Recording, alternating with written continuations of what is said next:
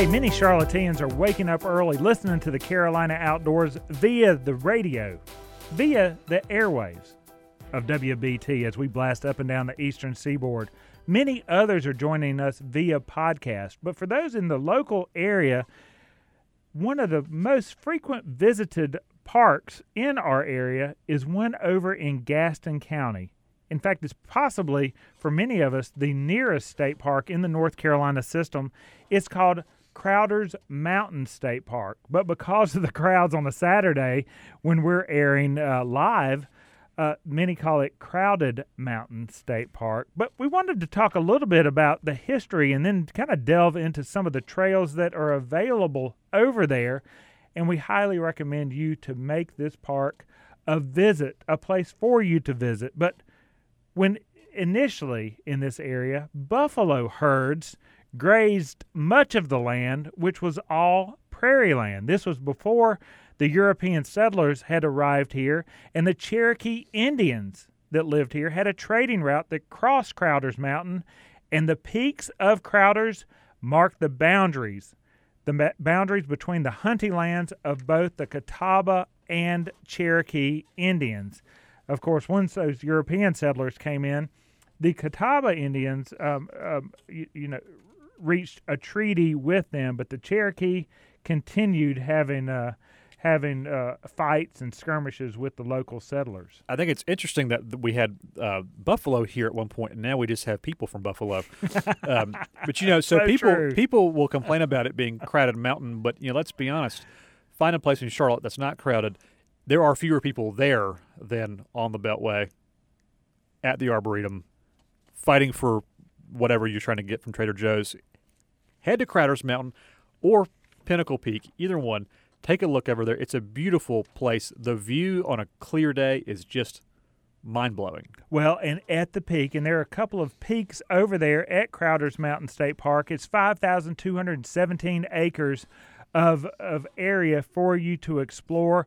Um, the elevation, the highest peak, 1,385 feet. It was established pretty young, as state parks may go, in 1974 and how it was established was because an exploratory drilling and excavation um, began there in the early 1970s, which led to the threat that the area would be mined.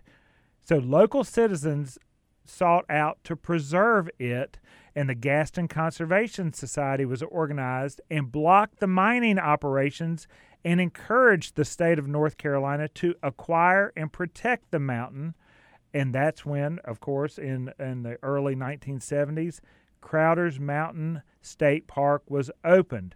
Um, it was not until 1978 that the actual summit of Crowder's Mountain was included within the park boundary, and the pinnacle and additional acreage were acquired in the late 1980s.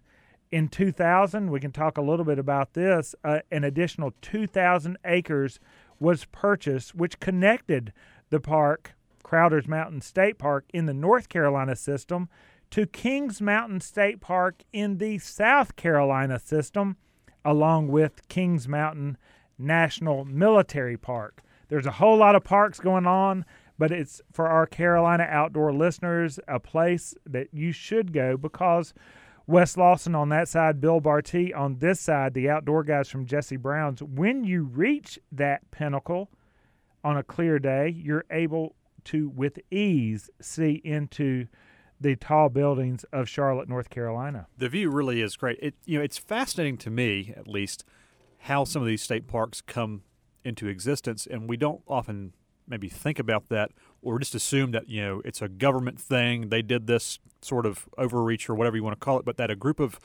citizens in Gaston County said this is really important to us, rallied the the cause, and helped to create now one of the most visited state parks in the system. And it is also kind of neat. It's a, sort of a jurisdictional cluster to figure out where you are between Crowders and Kings Mountain and Kings Mountain Battlefield. All of that, but that really is beautiful. And you know, get up a little bit earlier than normal, maybe skip cartoons and drive over there and enjoy a day at Crowders. It's beautiful. Well, and I wanted to say because just recently you and I spoke to the DuPont State Forest people, and they ha- did I get it right? DuPont State Recreational. Forest. There we oh, go. Ah, That's a man, I'm one. working on that.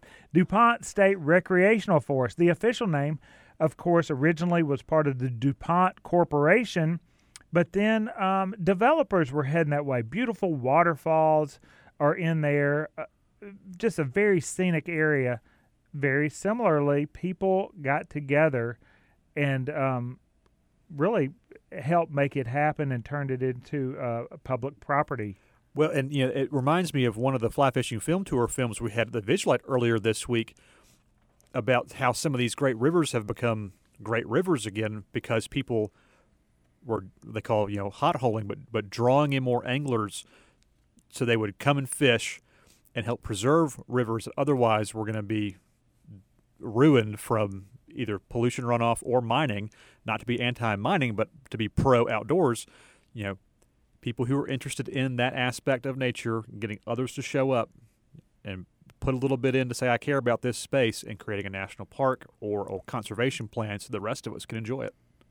I guess that's it, and that's part of our charge here on the Carolina Outdoors. The voice right there, Wes Lawson. I'm Bill Barty.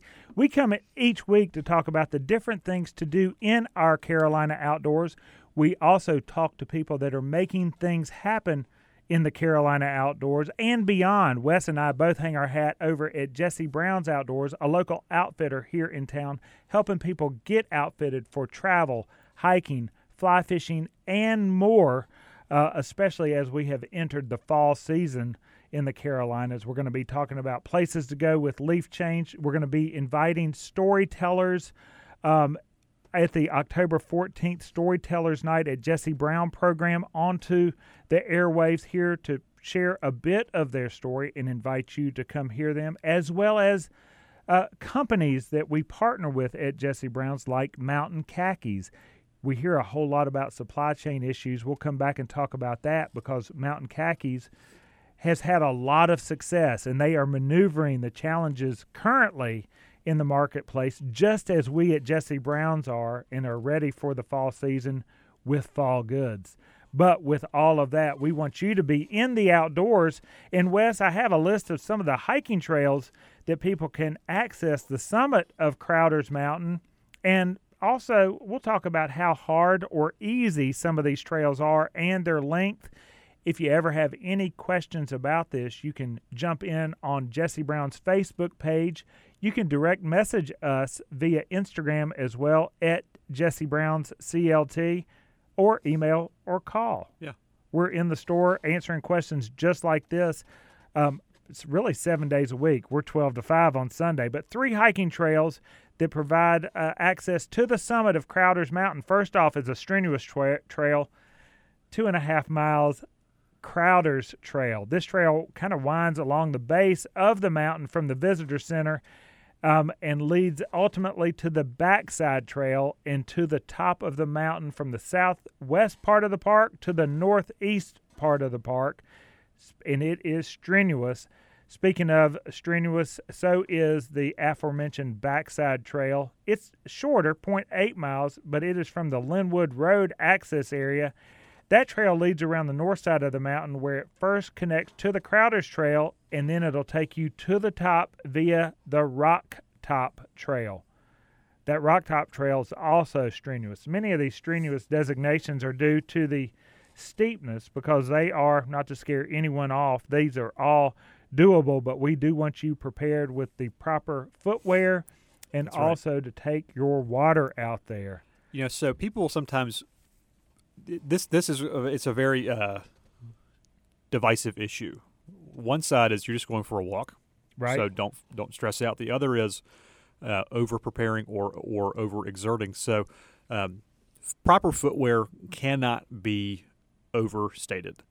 Um, let us help determine the right footwear for your unique feet and any accidents or injuries and things you have to work with, but also what feels right for you. Um, and then from there, you know, a the, the right size, even if it's a day pack, the right size pack to carry your water, sunscreen, extra snack. You need to have some calories going, carbohydrates and protein. Um, and then let's talk about trekking poles for a lot of folks. You will be a happier, healthier, better hiker with those than without.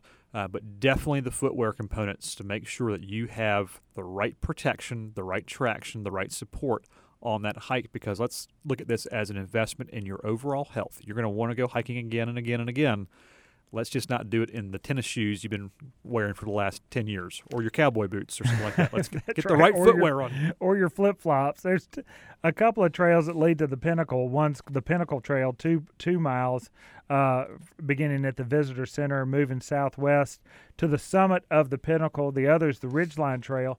There's two stress points, I think, when you're doing hikes like this, and these are all listed as strenuous, but that's okay. There's Family Camping Trail, which is a one mile easy hike the group camping trail, easy 1.1 mile hike.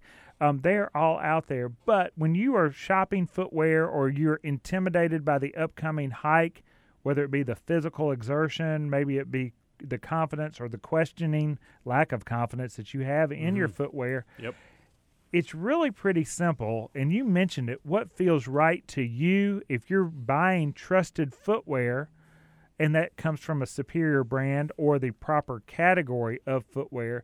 If you're doing an uphill strenuous hike, usually it's a little bit steeper. The stress point or the blister point would be usually the back of your heel. Yep, that's right. That's where that grind would happen. So we are at Jesse Brown's aware of that, and there are ways to counter that type of uh, grind or friction that happens. one of them was I know you love it when I talk about socks. Yeah. But one of them is a good fitting boot properly. Also, the partner of the sock um, that, that kind of you know helps the relationship between the foot and the boot or shoe. The other point, though, is after you have climbed up to the summit, you've got to come back down, mm-hmm. and that's where having a bit of toe room because if your boots are too short or not fitted properly, your toes will bump the front. And on an extended hike like the Ridgeline Trail, which is 6.2 miles, that's the trail that hooks Crowder's Mountain in North Carolina with the South Carolina parks, Kings Mountain State Park and the and the National Military Park. If your boots are too short on 6.2 miles, it's no fun at the end. You you probably have a doctor's visit coming up. Um, you do. You know, and nobody nobody wants to experience it. Nobody wants to listen to the person with the blisters complaining. Nobody wants to have to pop your blisters. Uh, but the other Yucky. thing is is that the toe issue is it can become very real and very dangerous. So a proper fitting boot, not just the one that your friend or your spouse said you should get, but the one that speaks to your feet properly. And we have uh, several different ways to test that in the store. So before you leave, you are ready to go. And it's the boot, it's the sock, maybe packing some moleskin, me getting on a high horse about some trekking poles, all of that. Um, and that way you can enjoy your walk in the woods fantastic. If you're just joining us, he's Wes, I'm Bill. We're talking about heading over to Crowder's Mountain State Park. Um, 1974 is when it has uh, cranked up, and it has been improved upon since then, including uh, 2,000 acres um, added just really it feels like just a few years ago. If you haven't been there a while, many of you may live near there and are taking it for granted. We invite you to sneak over to Crowder's Mountain and also the cojoining um, Kings Mountain, the two parks that are there. It's worth you checking out. Saturdays can be busy, especially this time of year, especially as the weather change changes and the upcoming leaf changes are going to be happening. So, if you can get out there during the week, it's even better. Yep. We know many people are off on a on a Saturday, and that's the time that they can go. But it's a fantastic t- time to go. I don't know if you knew this, but I'm going to read this a little bit because I didn't know it and found it interesting. Leaving the trails and talking a little bit about the history of that area, Crowder's Mountain was the backdrop for a mineral spring resort at one time, also a seminary, an all women's college, and an African American college. The pinnacle was used as a backstop for Camp Chronicle, which is an artillery range as well so it has a wide variety of history um, in its base and in its midst.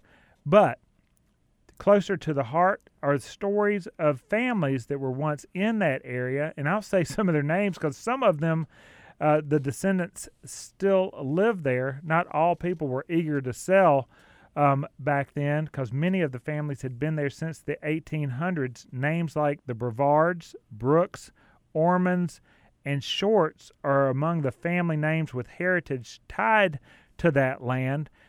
The Brevard family once owned the land that now contains the campgrounds of the park. The Brevards, Jacob and Rebecca, were born as slaves, but worked hard to become some of the early African American slash Cherokee Indian landowners in Gaston County um, where they farmed right there at Crowder's Mountain. I didn't know any of that. That's incredible. That's a that's a lot of unique history in one little area. I know it, and it's an area that you can get over there. For more information, you can go to ncparks.gov or call the park 704-853-5375. Of course, we're always available at Jesse Brown's Outdoors to point you in the right direction. They have about 3 different access areas rock climbing is strong in that Mhm. area It too. sure you is. can go see the rock climbers, especially as the weather is cooling. Wes, we have to take a quick break. We sure do. We should. Let's do it. We're going to come back, wrap up this thing called the Carolina Outdoors. Stay tuned for more with Wes Lawson and Bill Barty, the outdoor guys from Jesse Brown's.